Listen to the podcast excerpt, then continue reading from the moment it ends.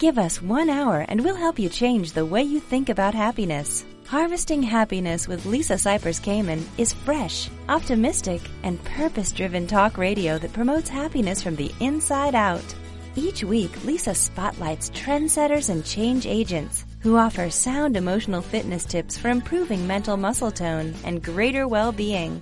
Guest experts include a diverse and proactive collection of the greatest thinkers and doers who are devoting their lives to creating a better world in which to live. Your host, Lisa Cypers Kamen, is a widely recognized applied positive psychology coach, author, documentary filmmaker, and lecturer specializing in the fields of sustainable happiness, mindfulness, and positive lifestyle management. Let's get to it. Here's Lisa. Good morning, good afternoon, and good evening wherever you are. Welcome to Harvesting Happiness Talk Radio, broadcasting consciously prepared brain food from the beaches of Malibu, California. Each week we explore the very serious business of happiness, sustainable well-being, and human flourishing. We are not talking about that annoying yellow smiley face. Mm-mm-mm. We are talking about something much deeper and critical to the success of humanity. Authentic happiness is not selfish, egotistical, or narcissistic. In fact, it's essential in order for humankind to thrive. Sustainable happiness is important because it not only elevates our own well-being locally, but also contributes to collective global flourishing. The achievement of a happy life is not only positively good for us, it is constructively good for those around us. In short, happiness matters. Happiness comes from the heart, and this show is most definitely all about the heart. And today we are wild about Wonder Woman. We are lassoing and unleashing your inner superhero. My guest this morning eh, has written a book about one of my favorite all time superheroes. And in fact, when I work with clients, I often tell them, pick your favorite superhero, get an, an action figure of that person or that, that hero and, and keep it in your car. And I have on the dashboard of my car a little Wonder Woman because when I'm feeling low on energy, when I'm feeling like I can't do what I need to get done, I sort of manifest my inner Wonder Woman. And today, Travis Langley, PhD, editor of The Walking Dead Psychology, Psych of the Living Dead, and Star Wars Psychology, Dark Side of the Mind, is here to talk with us about his latest book, Wonder Woman Psychology, Lassoing the Truth. Travis Langley is a professor of psychology who teaches courses on crime, media, and mental illness at Henderson State University.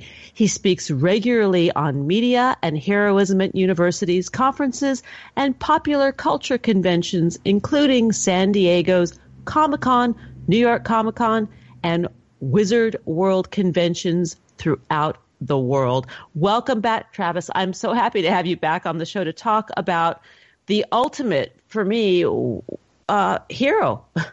She is. Uh, I've used her as an example of you know a strong, healthy hero. Back when I wrote Batman and Psychology: A Dark and Stormy Night, people had no trouble getting why I was talking about the psychology of Batman. He is troubled. He has psychological issues, and his own enemies still in asylum. Wonder Woman is a mentally healthy character. Her enemies are not that well known. In fact, it t- took me a little while myself because I'd wanted to talk about Wonder Woman for a long time because she is such a strong, powerful, interesting figure. Uh, but I wasn't sure what to do and what would appeal uh, to people and what we wanted to say. And I, I knew when the, the movie was going to be coming out, my publisher was going to want me uh, to do something about that. In fact, my editor and I each on the same day decided to that I should do a Wonder Woman book. But it occurred to me she was created by a psychologist and a, psychologist very relevant to the kind of things that, that you're interested in because the things he was saying, Dr. William Moulton Marston, you know, before he ever created Wonder Woman, you know, he was accusing the field of psychology of focusing too heavily on what was abnormal. He wrote a book, The Emotions of Normal People. He was interested in looking at what's healthy, saying it's like we still need to look at the unhealthy, but it's hard to understand that if you don't look at what is healthy. That's a criticism of positive psychology when Seligman said we need to look at the healthy part of human nature. And positive psychologists developed their ideas about character strengths and virtues. Well, Wonder Woman embodies them all. And she was a character that addressed every single one of those, but while still being interesting and, and very human, because that's one of the, the character virtues too. And so there Marston was back in the 20s and 30s writing about things that positive psychologists are saying now, and he, he represented all of these in that character that he was writing about in the 40s. And and Wonder Woman first appeared on the scene about 1941. Is that true? At the end of 1941. Uh, it was the the two-parter at the end of 41, start of 42. You know, there's the, the debut of Wonder Woman. You know, this character with myth- mythological background, on, raised on an island of women, Paradise Island, because Marston felt that an island full of women is going to be a great place because, as he saw it, women were better people than men and weren't going to have interest in the kind of wars that she discovered out there in man's world. And then, you know, curious about the world, wanting to see the world, and also wanting to do what she could to, to stop war. She, uh, uh, she's fascinating. First of all, she was an instant sensation. I think it's really important to say that that that that this really resonated for people. Yeah, she was not the first female superhero. She was not the first with some mythological background. Uh, arguably, she was the first deliberately psychological superhero, but yes, she was the immediate hit. Uh, several people asked me about this. You know, it was like, well, a woman wouldn't have been taken that seriously as a hero back then. No, she was immediately one of the most successful, with the most successful comics, multiple titles, and, and an immediate hit. Let's talk a little bit about what she wears because many people have the image of uh-huh. her as as being in a skirt, and it's my understanding she actually never wore a skirt. There was there was a skirt that was in the design, but it it doesn't really show up. It was more pants like even at the very beginning. It was very short short pants. In the in the pilot, the Lynda Lynda Carter Wonder Woman movie, you know, when she gets the costume, she's shown that she has the skirt that can go on it. She immediately sets it aside and then never wears that skirt ever again. So it was in the design, but that shit really wasn't what she was wearing. For the most of her history, she was wearing what looked like a bathing suit. Now it has a bit more of a Greek warrior, Xena warrior princess look to it. A number of writers over the years have tried to alter her costume, but those changes would never stay, just like they would try to alter or, her origins, but those changes would never stay. I think the current look, what you see in the movie and the comics now, it stays because it goes back to the point of the character, the mythological origins, and find a way to do something that's even truer to the character than what had been there along the way. Uh, it, it didn't always look quite as much like a bathing suit as a lot of artists have drawn it, but it was it was a matter of liberation, and there was something about H.G. Peter's art style back at the very beginning that gave it an innocence yeah, Let, us talk a little bit about carrying on with the costume. We can't forget the lasso. Let's talk about the importance of the lasso and its its symbolism. There's this magic lasso. It's known as a magic. It's known as a magic lasso of truth, which is kind of a mistruth. It is actually when it's first given to her in the comics as a gift from her mother. It has the power to compel other people. You lasso someone with it, they have to do whatever you tell them to do. But it's known as the magic of truth, the, uh, the lasso of truth, because Wonder Woman herself is using it to make people tell the truth. She's not using it to make them do anything else, to compel them, to dominate them. That's not her. So it's her personality that turns it into a lasso of truth, which it's interesting to note that her creator, one of the things he was best known for was his involvement in the development of a lie detector. He's often called the inventor of the lie detector, which is not accurate, but it's not completely unfair either. He had a systolic blood pressure method that he thought would detect lies. He was the expert in the court case that ended up with the ruling that lie detectors should not be admissible in court. So here he was with his science of detecting truth, and he made that part of the character. Yeah, I had also read about this about the about the lie detector, and I do think the the fact that Wonder Woman plays such a, an important role in sort of the the lassoing of the truth, that getting getting to the bottom of the truth of the situation, you know, um, is really really important. And let's talk about um, in general the psychological potential of comic books because this is really your wheelhouse. This is what this is what you're teaching and lecturing about about all around the world. In fact, uh, talking about the psychological potential of comic books is what got Marston his job in the first place. He was interviewed by Olive Byrne for Family Circle in that he talked about the psychological and educational potential of comic books.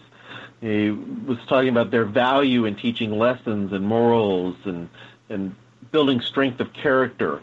And the publisher of the companies that would become DC Comics saw this article and said, "Oh, we need to bring this guy on as a consultant." And there he is as a consultant. Then he gets the opportunity to create his own character, and he's addressing the psychological potential in a very positive way.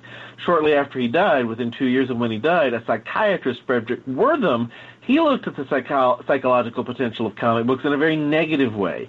He saw it as being harmful and teaching kids aggression and violence. And he he told a Senate subcommittee that compared to the comic book industry, Hitler was a beginner.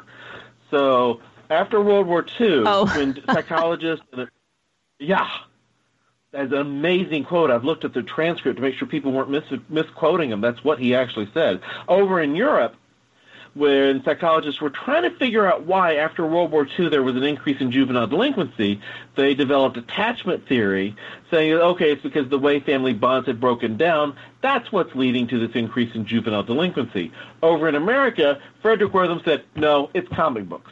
Well, since you asked about the potential, so I mean, the decades since then, and there's obviously an influence, obviously inspiration. I use these fictional characters, and especially the superheroes, to talk about real psychology, you know, as examples.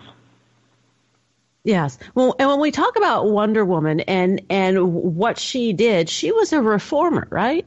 She was not actually out to kill anybody. No, Wonder Woman was not out to kill anyone. She was out to try to figure out how to stop war. Uh, back in in the earliest stories, Superman and Batman were were more violent then. And, and later on, it's like all the this controversy, people arguing about whether Superman would actually kill anyone in the movies. You know, these days, some of the writers make Wonder Woman more likely to kill than them. But for most of her history, she's the one who was not going to kill. She's the one who was not going to hurt. She she had very strong feelings that there's always another way.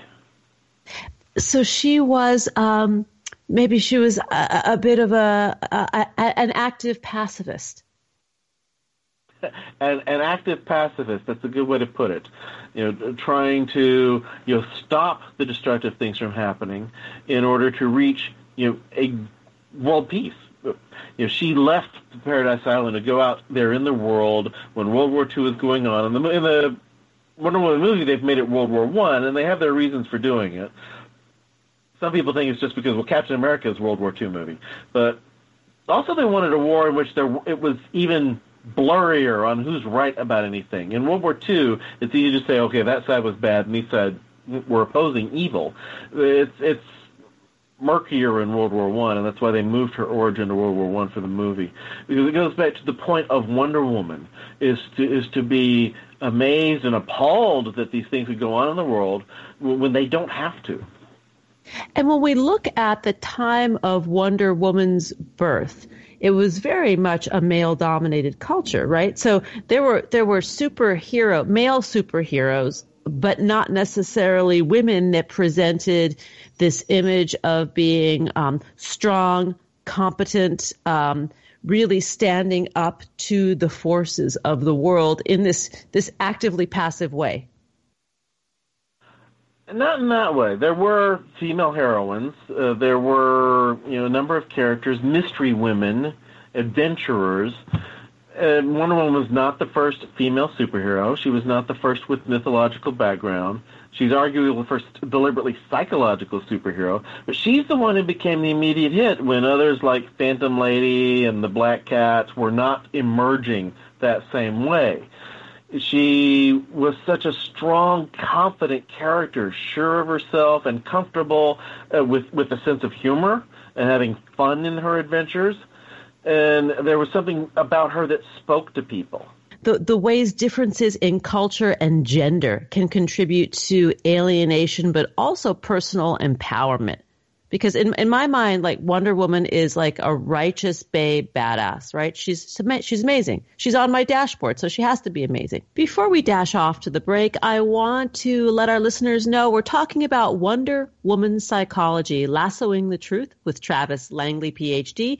To learn more, please visit travislangley.info, on Twitter at Superheroologist, and on Facebook, The Psych Geeks. Here come those tunes. We'll be right back. Like so many of you, I'm actively seeking ways to live a happy life. And learning new things supports lifelong growth and well-being. And that's why I love watching the Great Courses Plus where I can learn more about anything that interests me from award-winning experts. I want you to discover the Great Courses Plus too. So they're offering my listeners a full month of free audio lectures when you sign up using my special URL, thegreatcoursesplus.com slash happiness. Explore topics that fascinate you psychology, history, art, even photography. The Great Courses Plus has over 8,000 video lectures to help make you happier. Stream them on demand from any smartphone, tablet, laptop, or TV. Even download the videos to watch offline. I recommend watching The Everyday Gourmet, Rediscovering the Lost Art of Cooking, created in partnership with the Culinary Institute of America. It's like having a master chef give you your own private cooking lessons with great tips and techniques for both experienced and novice foodies. I'm watching this series right now and really enjoyed learning about different herbs and spices and how to use them to create perfect flavor in every dish. And right now, listeners will get a free month trial to watch any of the Great Courses Plus lectures by signing up through my special URL, thegreatcoursesplus.com slash happiness. Start your free month today. You'll love it. Sign up at thegreatcoursesplus.com slash happiness. We'll be back in a flash. We know that life can be tough and that happiness can and does live alongside adversity. Connect with us on Facebook at Harvesting Happiness and follow Lisa on Twitter at Lisa Kamen for a daily dose of inspiration. We'll be right back after this quick break. Do you find yourself saying things like, I'll be happy when, or I'll be happy if? Does the finish line for happiness keep moving? Does the bar keep getting higher? What's getting in the way of your happiness right now? Too much going on? Working too much? Not working enough? Having too many responsibilities? Not having enough money, enough time, enough space? The list goes on and on. It becomes difficult to see all that we have if we focus on scarcity. One thing I know for certain, happiness waits for no one. And sometimes we all need support. Are We Happy Yet? is not another self-help book. It's a guidebook for learning how to harvest happiness through self-mastery, which is the key ingredient into building resilience, hardiness, grit, and emotional stability. Are we happy yet? Eight Keys to Unlocking a Joyful Life is available at Barnes & Noble, Amazon, IndieBound, and HarvestingHappiness.com. Each day we get to choose how we are going to show up for life and at times we need tips for strengthening our well-being. Learn training strategies for greater emotional fitness and improved mental muscle tone at harvestinghappiness.com. Welcome back to Harvesting Happiness Talk Radio. If you're just joining us now, I urge you to download and share this podcast. Why? Because sharing is caring. It's kind, it's free, it's legal, it's available 24 7. And we are talking about my favorite all time superhero, and that is Wonder Woman with Travis Langley. Wonder Woman is an interesting, I think part of the popularity of Wonder Woman is that there is this fish out of water story. it, she comes into the world with an alien view, and so it's all new and fresh. And we get stories like that, science fiction heroes who wind up in other worlds, characters who wind up in other times, you know, characters who visit our world, Star Trek, they go and meet other cultures, and you can look at the issues of our time, but with a different perspective from this one who is not part of that. So she comes in without predispositions to expectations, and in viewing our world with a different point of view. And when you look at the history of Wonder Woman, there was a period of time where she lost her power. So there's there's a, a very human element to her as well.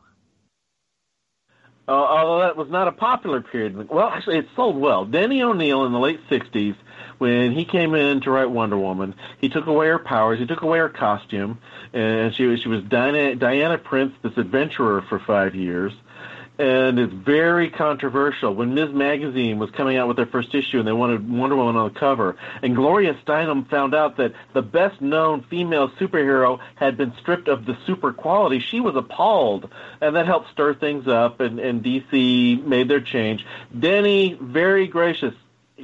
I did an interview with Denny for one of the chapters in this book and Denny said, yeah, he felt he was doing the feminist thing at the time to say that she can be strong and interesting without having to have those powers or the costume. That that's not what makes her a hero. Well, when you look at that cover from 1972, the Ms. cover, the, the subtitle was Wonder Woman for President. So Gloria Steinem actually um, had helped get her powers back. And you see the, the cover of this uh, magazine of her just sort of um, larger than life moving through the town, you know, peace and justice in 1972. Yeah, we actually included a, copy of that cover on one page in our book because I felt it was very important because that cover itself is an important piece of Wonder Woman history. You know, it became part of the story in helping restore her to her super status in the comics. And then uh, also, it's important to note that Wonder Woman, aka Diana Prince, held a variety of jobs besides the position of Wonder Woman you know, back in the World War II stories, she's briefly an army nurse, but then she's a secretary to a general and Steve Trevor, and that's what she did throughout those stories through Marston's time. And then writers over the years kept giving her different jobs because they felt, well, she has a secret identity. She needs an occupation. She'll work for the UN. That's what she was doing when I was a kid. She'll run a flower shop. She'll be a romance editor. And none of those things stayed because they didn't matter. That's not what Wonder Woman's about. She was also uh, served as the Justice. Uh, she served in the Justice Society of America as their secretary, which you know when probably she first joined. She was she was their secretary. She was she was manning down the fort while the guys were heading off to Europe to fight in the war. Which really was emblematic of what women were doing at that point, right? It was. It, it represented what was happening in America. Women were, were it's Rosie the Riveter. It, we, we we bring up this about how she was the secretary for the Justice Society, but she was actually a very popular, strong member of the group. But when she first appears, it, it, she's doing the Rosie the Riveter thing. She, she's she's holding down the fort at America, you know, keeping the job going while the guys are heading off to war. What is your favorite attribute of Wonder Woman? My favorite attribute of Wonder Woman goes to that word wonder itself. It's the, the wonder she inspires in others, the fact that she is an inspiration. It's, it's not just a sense of someone who is super, of someone who is going to be powerful and able to take care of things, but someone who can inspire. Could Wonder Woman fly? Through a lot of her, for most of her history, more often than not, she's been written where she has the power to fly. Not at and the beginning, and there have been other spells when she didn't have the power. Personally, I think she works better without the power. Uh, why? Uh, that's a good point. Why? Well, she didn't need it. She didn't need it at the beginning. The, the Lynda Carter TV show, she doesn't have the power to fly. She because keeping her grounded says more of like here's somebody who is human. It's like she's able to do all these incredibly strong, interesting things. It also gives her a reason to have the invisible plane. If she can fly on her own, why does she need an invisible plane? Talk a little bit. You make a very good point. Talk a little bit about that invisible plane. yeah, when uh, she first appeared in the comic, she had an invisible plane you know, from Paradise Island, and she she leaves with her invisible plane. Well, well, even though they have the mythological background and there's a bit of seeming out of time and 2,000 years behind, they actually had more advanced science than man, out in man's world, and they they made they gave her a stealth plane, invisible plane that stayed with her until the mid 80s. Then when they did a, a reboot in the mid 80s, they took the plane away and it stayed away until she had it for a little bit, for about a decade ago. Um, but they stayed away from the plane because she, well, she's had the power to fly since the 50s, usually. And it's also you look at it, it's like it, it, it starts to seem a little silly. Think how many jokes people will make about the invisible plane.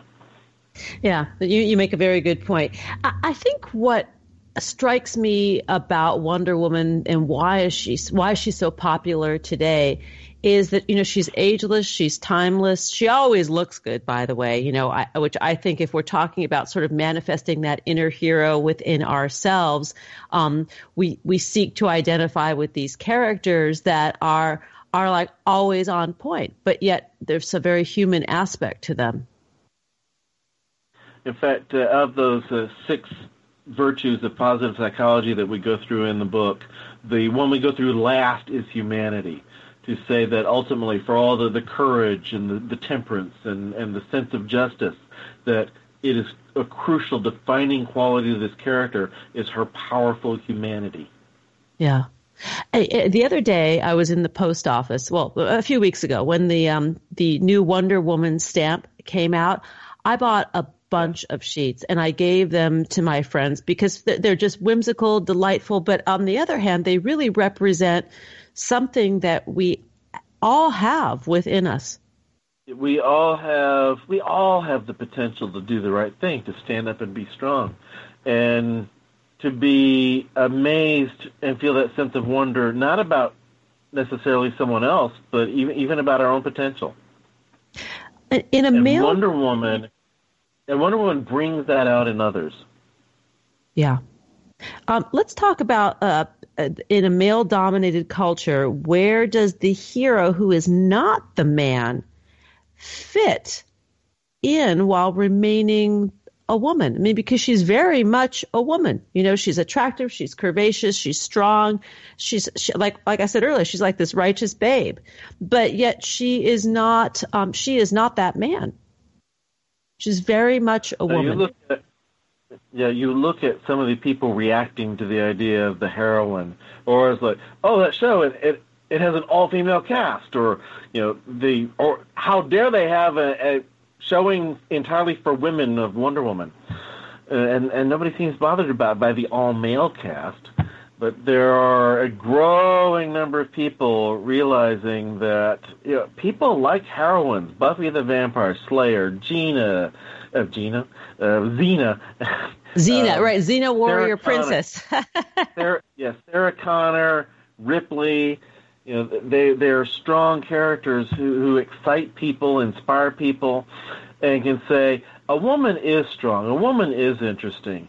And while the woman did not win the last presidential election by the Electoral College, uh, a woman was able to run and and do an incredible job in that campaign. It is a different time. The 21st century is different and will keep changing. And when we talk about um, the power of Wonder Woman or the power of that um, that superhero that lives within each one of us, I think this offers um, it offers hope. You know, there's a certain sense of hopefulness for tomorrow, belief in something better, and that we can do good.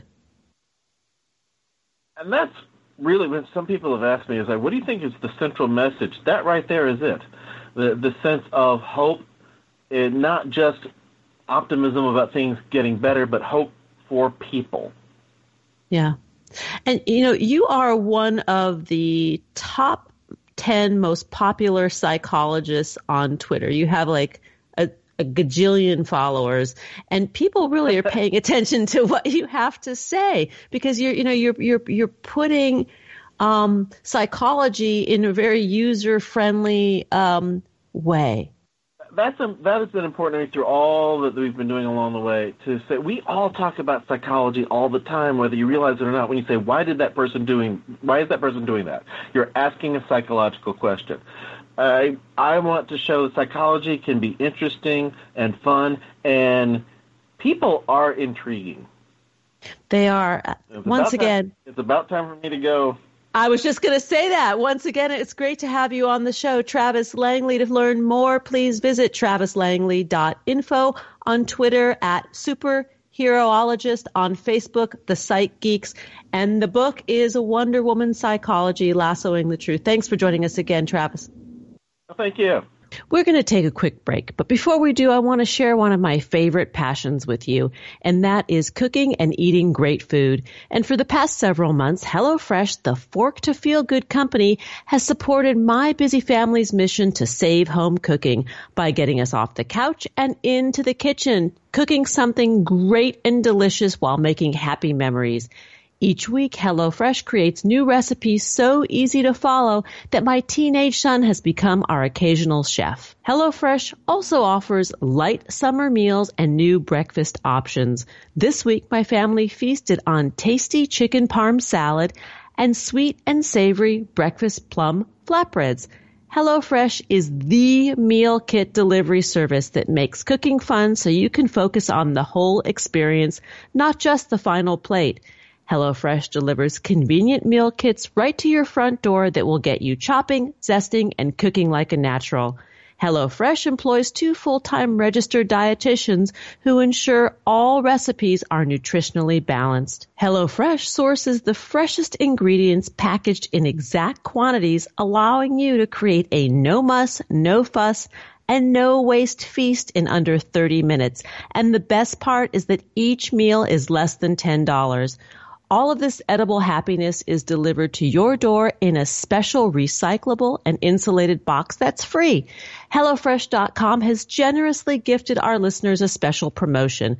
Click on over to HelloFresh.com to place your order and receive $30 off your first week of HelloFresh.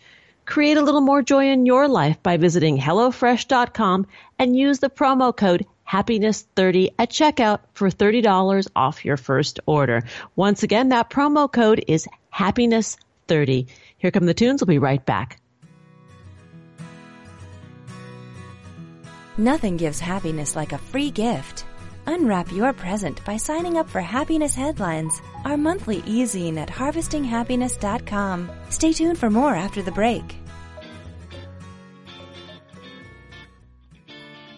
One thing I know for certain happiness waits for no one, and sometimes we all need support. We all have the freedom to be happy or the liberty to be miserable each day, regardless of external circumstance.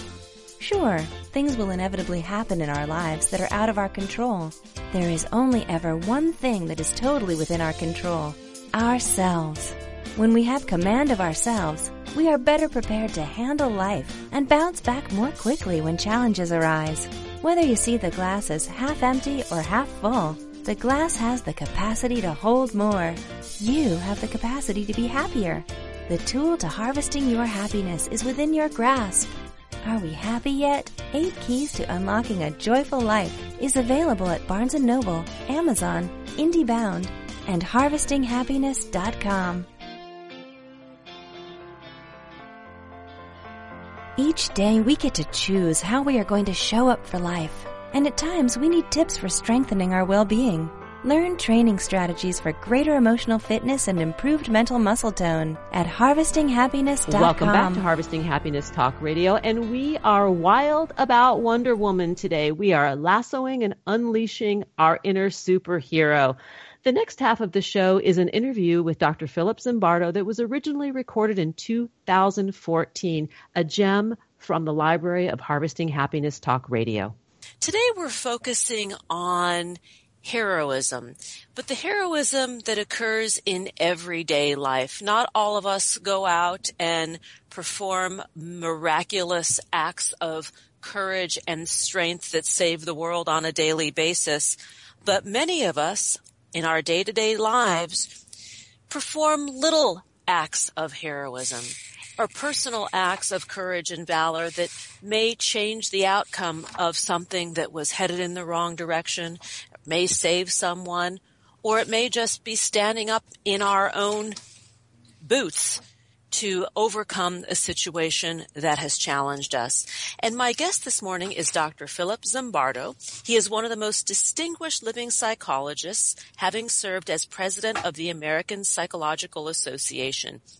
He's designed and narrated the award-winning 26-part PBS series Discovering Psychology. He's published more than 50 books, authored more than 400 professional and popular articles and chapters, among them Shyness, The Lucifer Effect, The Time Cure, and The Time Paradox. He is a professor emeritus at Stanford University.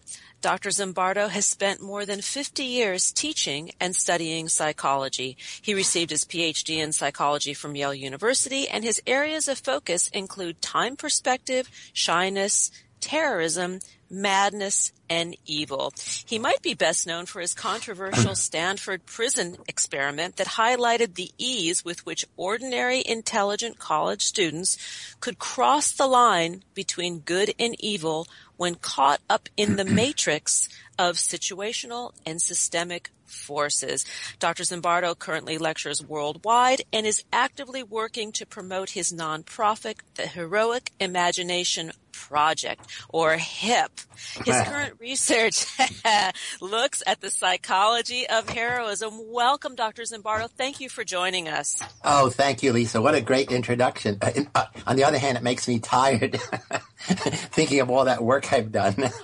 well, you have certainly um, created a, a, very auspicious body of work, and I'm I'm grateful to be able to share you and your work with our listeners. Let's talk about the Heroic Imagination Project because, sure. in particular, this you know in the realm of happiness, well-being, um, sustainability is um, a very interesting component that actually can generate a huge positive effect.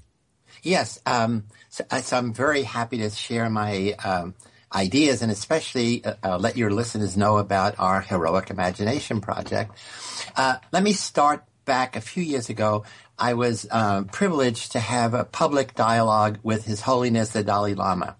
And as you know, the Dalai Lama believes that uh, uh, his goal is to spread compassion around the world, and with compassion, he is the model of perpetual happiness. Uh, my problem is having grown up in a ghetto in the South Bronx where evil is endemic, where there are bad guys whose job it is to get good kids to do bad things for money. Uh, I began by asking him a provocative question. Does he believe that compassion alone is enough in a world filled with evil? Doesn't compassion have to be socially engaged? Uh, and he kind of hemmed and hawed, and at the end he said, maybe. Well, my point is that compassion. Uh, here, here, here's um, uh, the um, uh, the triad of of action. So, compassion is really at, at a foundation. Compassion is a cognitive process, caring, caring about others, understanding others' suffering, and then empathy is the emotion component where you feel someone's suffering. Um, and then, but they don't change anything in and of themselves. They change the person who is the observer or the experiencing, uh, uh, experiential person. Uh, now, then, with those, uh, there is uh, happiness. With with those, uh, there is um, altruism. Is is a a social action but it's it's a minimal action. You give you give you donate blood. You, you give money to your uh, uh, charity. Heroism, however, is the highest civic virtue. If, if compassion is the highest private virtue, heroism is the highest civic virtue. That means you're willing to make a sacrifice on behalf of other people. So heroism is sociocentric, and the enemy of heroism is egocentricity. Uh, and you do that aware of risks and costs and dangers. So there are a lot of definitions of heroism. Mine is uh, it's an action, it's a behavior uh, on behalf of others in need, or it could be in defense of a moral principle. Uh, and the link between compassion and empathy and heroism, I think, is moral courage. Now, it's not clear how you measure it, but that's really the motivational state that links thoughts and feelings with action. Uh, and so this is the kind of thing we're trying to understand at the Heroic Imagination Project with research, with education, uh, and um, and of course at the foundation of all of this, you put that together, and this is the way you lead a positive, happy, fulfilling life. Indeed, and I love what you say about moral courage because there is a difference in the types of courage. There's the courage that you are fearful of something, you go out and you do it anyway. You push through the fear um, and and go out and, and do some act. But the moral courage that you're speaking of is, I think, what I'm hearing is about having the valor to stand apart, to stay mm-hmm. true to one's uh, moral compass or true north.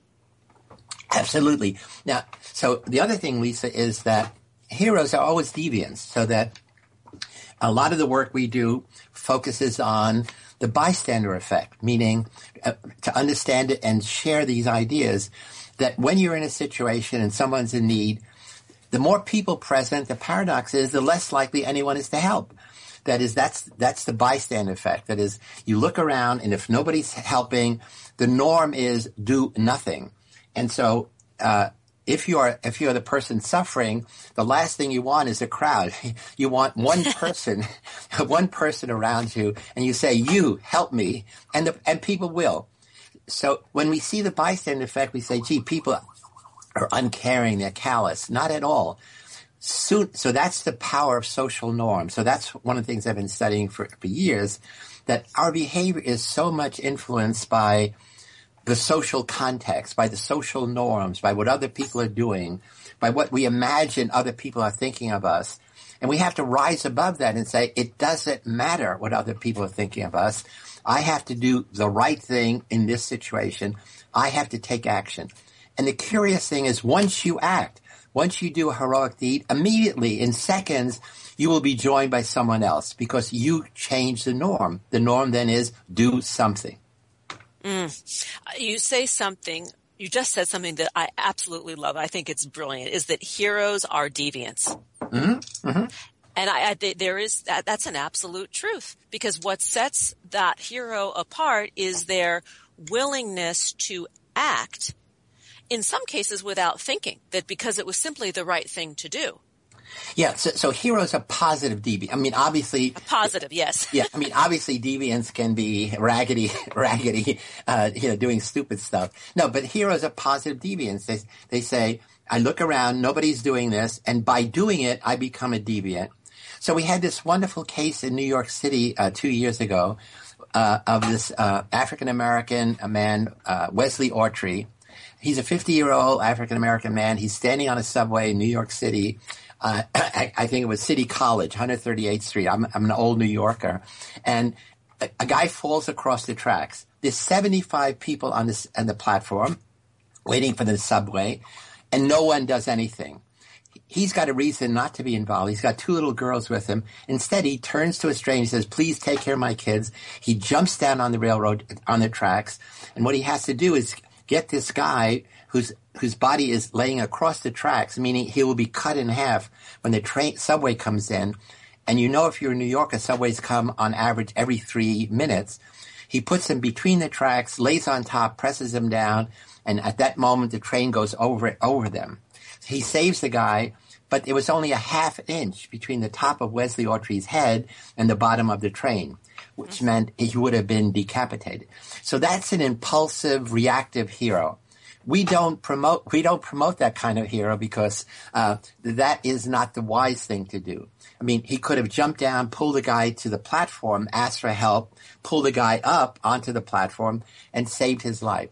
So the two kinds of heroes are impulsive, reactive, and the other kind is reflective, proactive. That is, you think about what to do. And again, in this case, you got to think quickly. But one of the things we promote at the Heroic Imagination Project is imagining yourself in different situations. what are the strategies you would use? What are the skills you would uh, are necessary?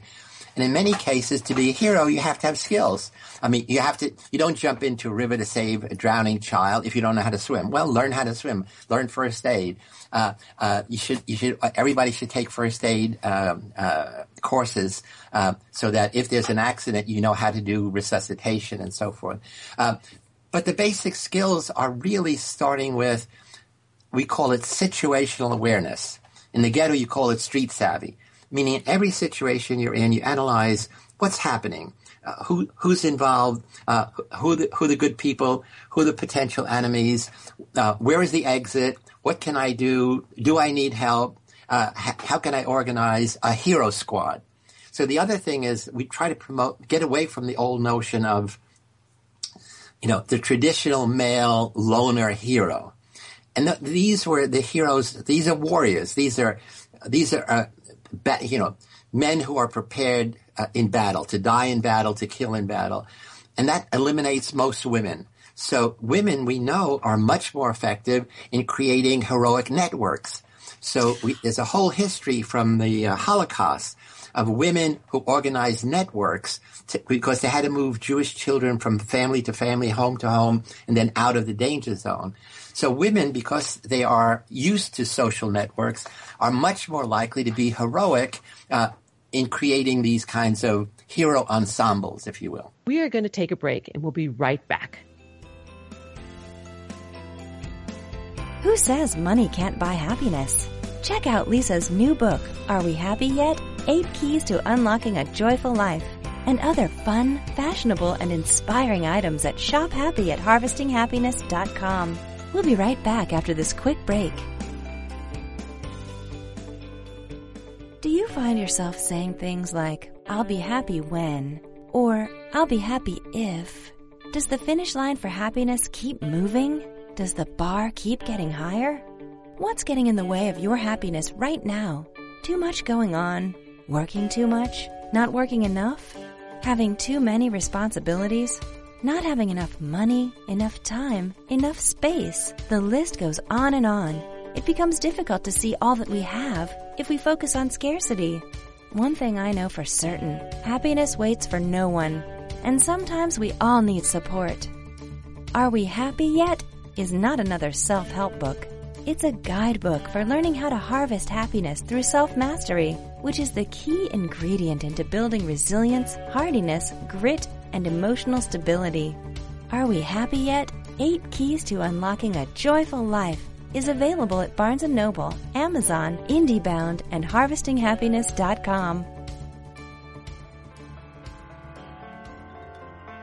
Each day we get to choose how we are going to show up for life, and at times we need tips for strengthening our well-being. Learn training strategies for greater emotional fitness and improved mental muscle tone at harvestinghappiness.com. Welcome back to Harvesting Happiness Talk Radio. If you're just joining us now, please tune in to an earlier gem from our library recorded in 2014 where I sat with Dr. Philip Zimbardo of the Stanford Prison Project delighted to have in studio Dr. Philip Zimbardo.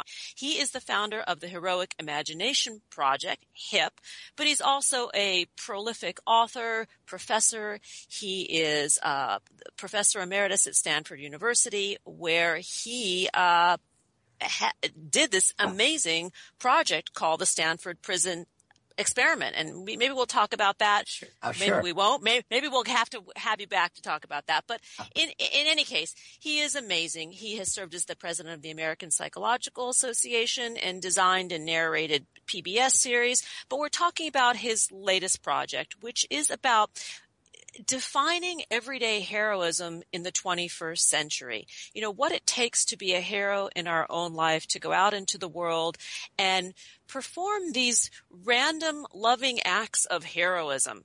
And Dr. Zimbardo, during the break, we, we, we talked briefly about the notion of, in addition to compassion that you speak of with the Dalai Lama, this cultivation of love and how love creates her- heroism.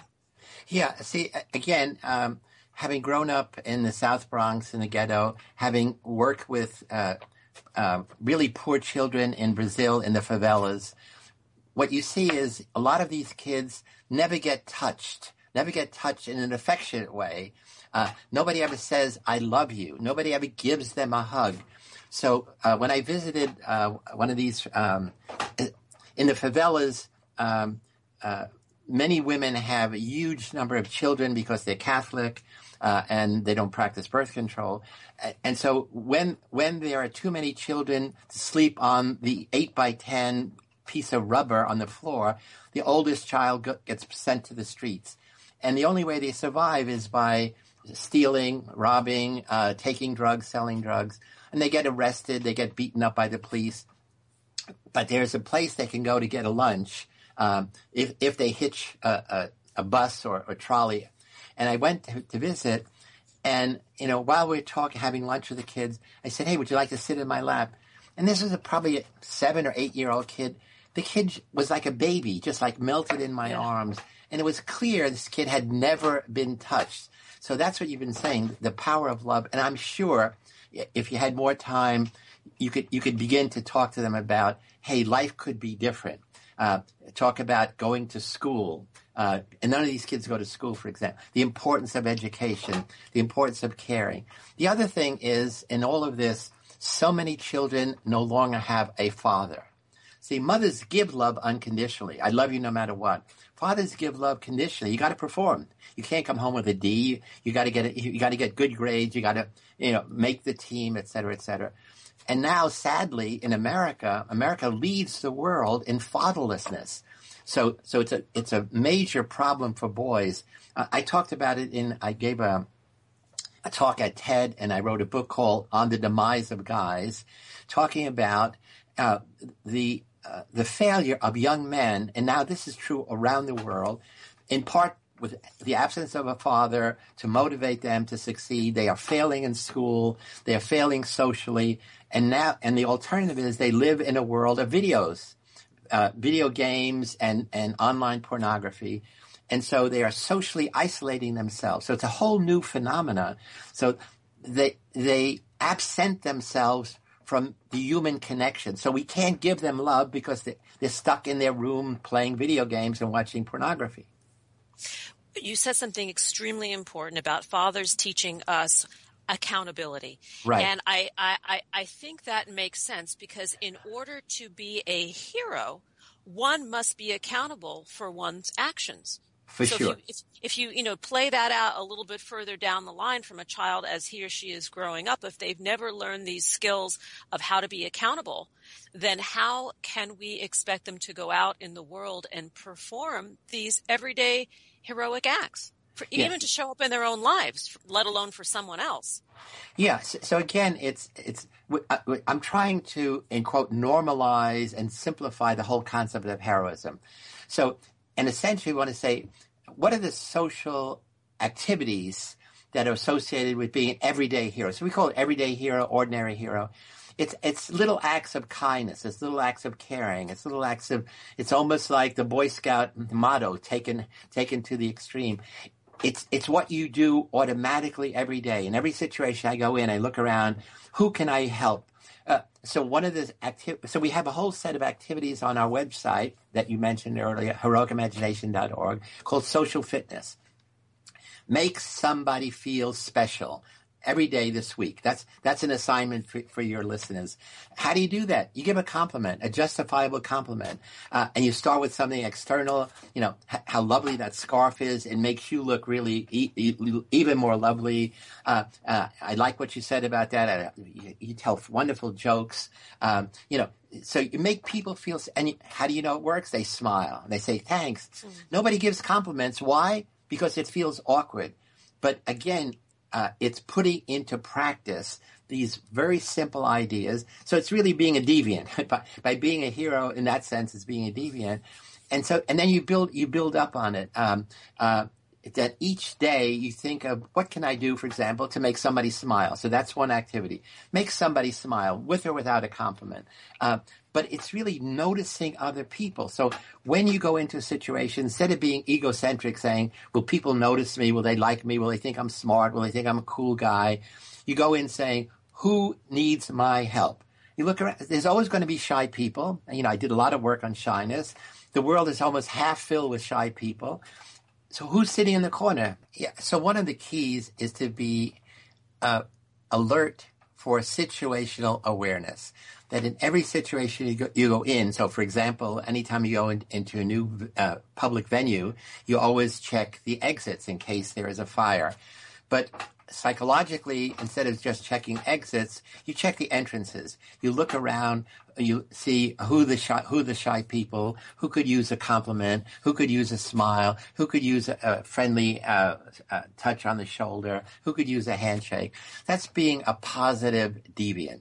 And I think that's, for me, that's one of the keys to being a successful uh, everyday hero and and practice makes permanent. You know that when we start to take this on as a practice and create everyday awareness and commit to these very simple acts on a daily basis it just becomes habit. And it be and, and it, it inevitably raises the bar of our own mood and the moods of people around us.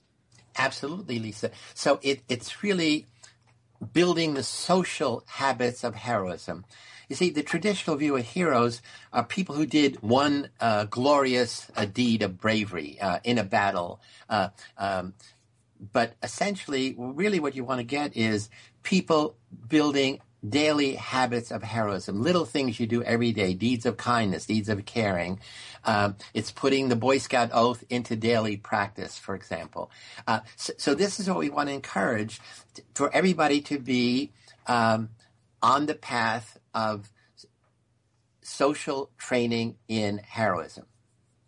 Which creates a more civil, mannerly, reverent society. And I bet if you were to do a long-term study on this, it, it, it, that you would see, I mean, the, the effects would be huge you know, crime would go down. Um, there would be a lot uh, less health problems, probably because there'd be a lot less stress in the environment.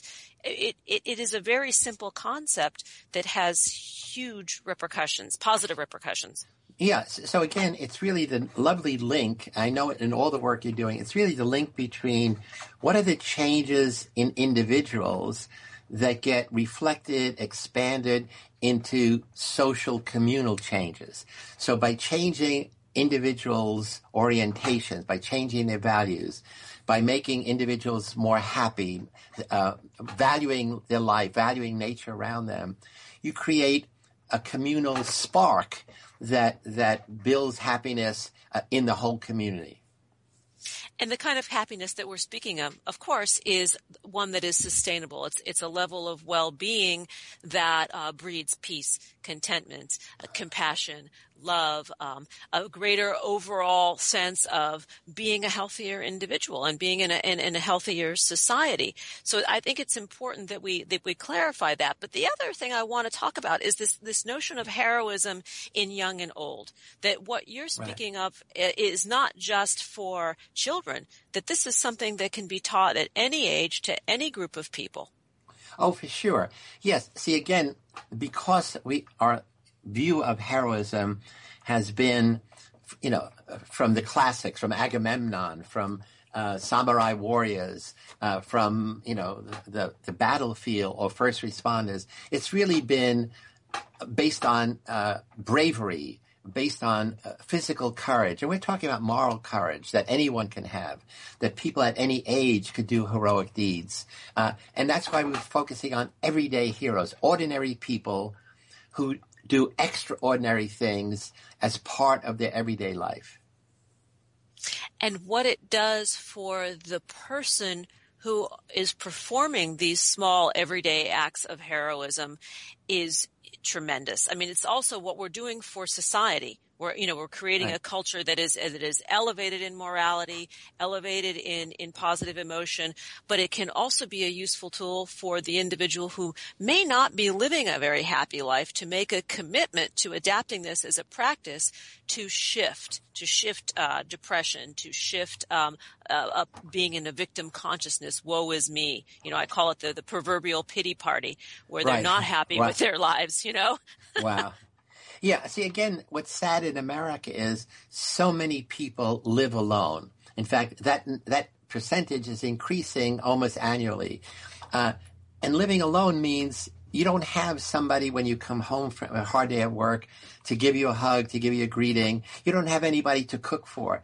So, so adopting this everyday heroes hero orientation means that when you go out into the world, you make that world better by smiling, by giving compliments, uh, by giving a handshake, by simply saying, "Hey, is there anything I can do for you?"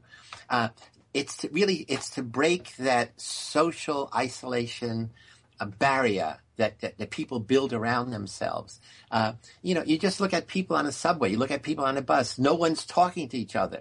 It's as if there's a sign, not allowed to talk. In fact, it doesn't make sense. Uh, you- know, we, sh- we should all be talking, we should all be sharing, we should all be smiling at one another, happy to be alive. Yes, and very happy to have you with us today. We are out of time, but you will be back, and I will be to- back. You will be back, and I, I, I offer you a virtual hug because you have made my day. Dr. Philip Zimbardo. To learn more, please visit zimbardo.com or heroicimagination.org on Facebook. Dr. Philip Zimbardo and on Twitter, Phil Zimbardo. We have flown through another hour of purpose driven media designed to inspire and delight you, our listeners, to create more joy in your lives and within your communities. Here are a few thoughts before we part. Happiness is not a destination. It cannot be bought, sold, or traded. Happiness will never invite you to the party. It simply comes down to a choice to show up each and every day in the world with passion, purpose, place, and meaning. Thanks for joining us on Harvesting Happiness Talk Radio. This is Lisa Cypers Kamen and my guest today, Travis Langley and Dr. Philip Zimbardo, wishing you kind thoughts, kinder words, and the kindest of actions. Until next time, remember, happiness is an inside job. Happiness is your inside job. Go out and rock your day. Thanks for joining us on Harvesting Happiness Talk Radio with Lisa Cypers Kamen. Join us each and every Wednesday for a brand new episode of consciously curated talk radio from the heart. Keep harvesting your own happiness anytime from the comfort of wherever you are with hundreds of free downloadable podcasts from our libraries on TogiNet, iTunes, and SoundCloud. In a complicated world seemingly driven by nonstop negative news, Lisa's mission is to celebrate the upside of life and seek the silver lining of our challenges by transforming them into uplifting growth opportunities for all. To learn more about Lisa's global consulting services, please visit harvestinghappiness.com. Spread more joy by liking us on Facebook at Harvesting Happiness and following Lisa on Twitter at Lisa Kamen. Harvesting Happiness Talk Radio is produced in collaboration with TogiNet Radio, KBUU, RadioMalibu.net, and is available on PRX, the Public Radio Exchange.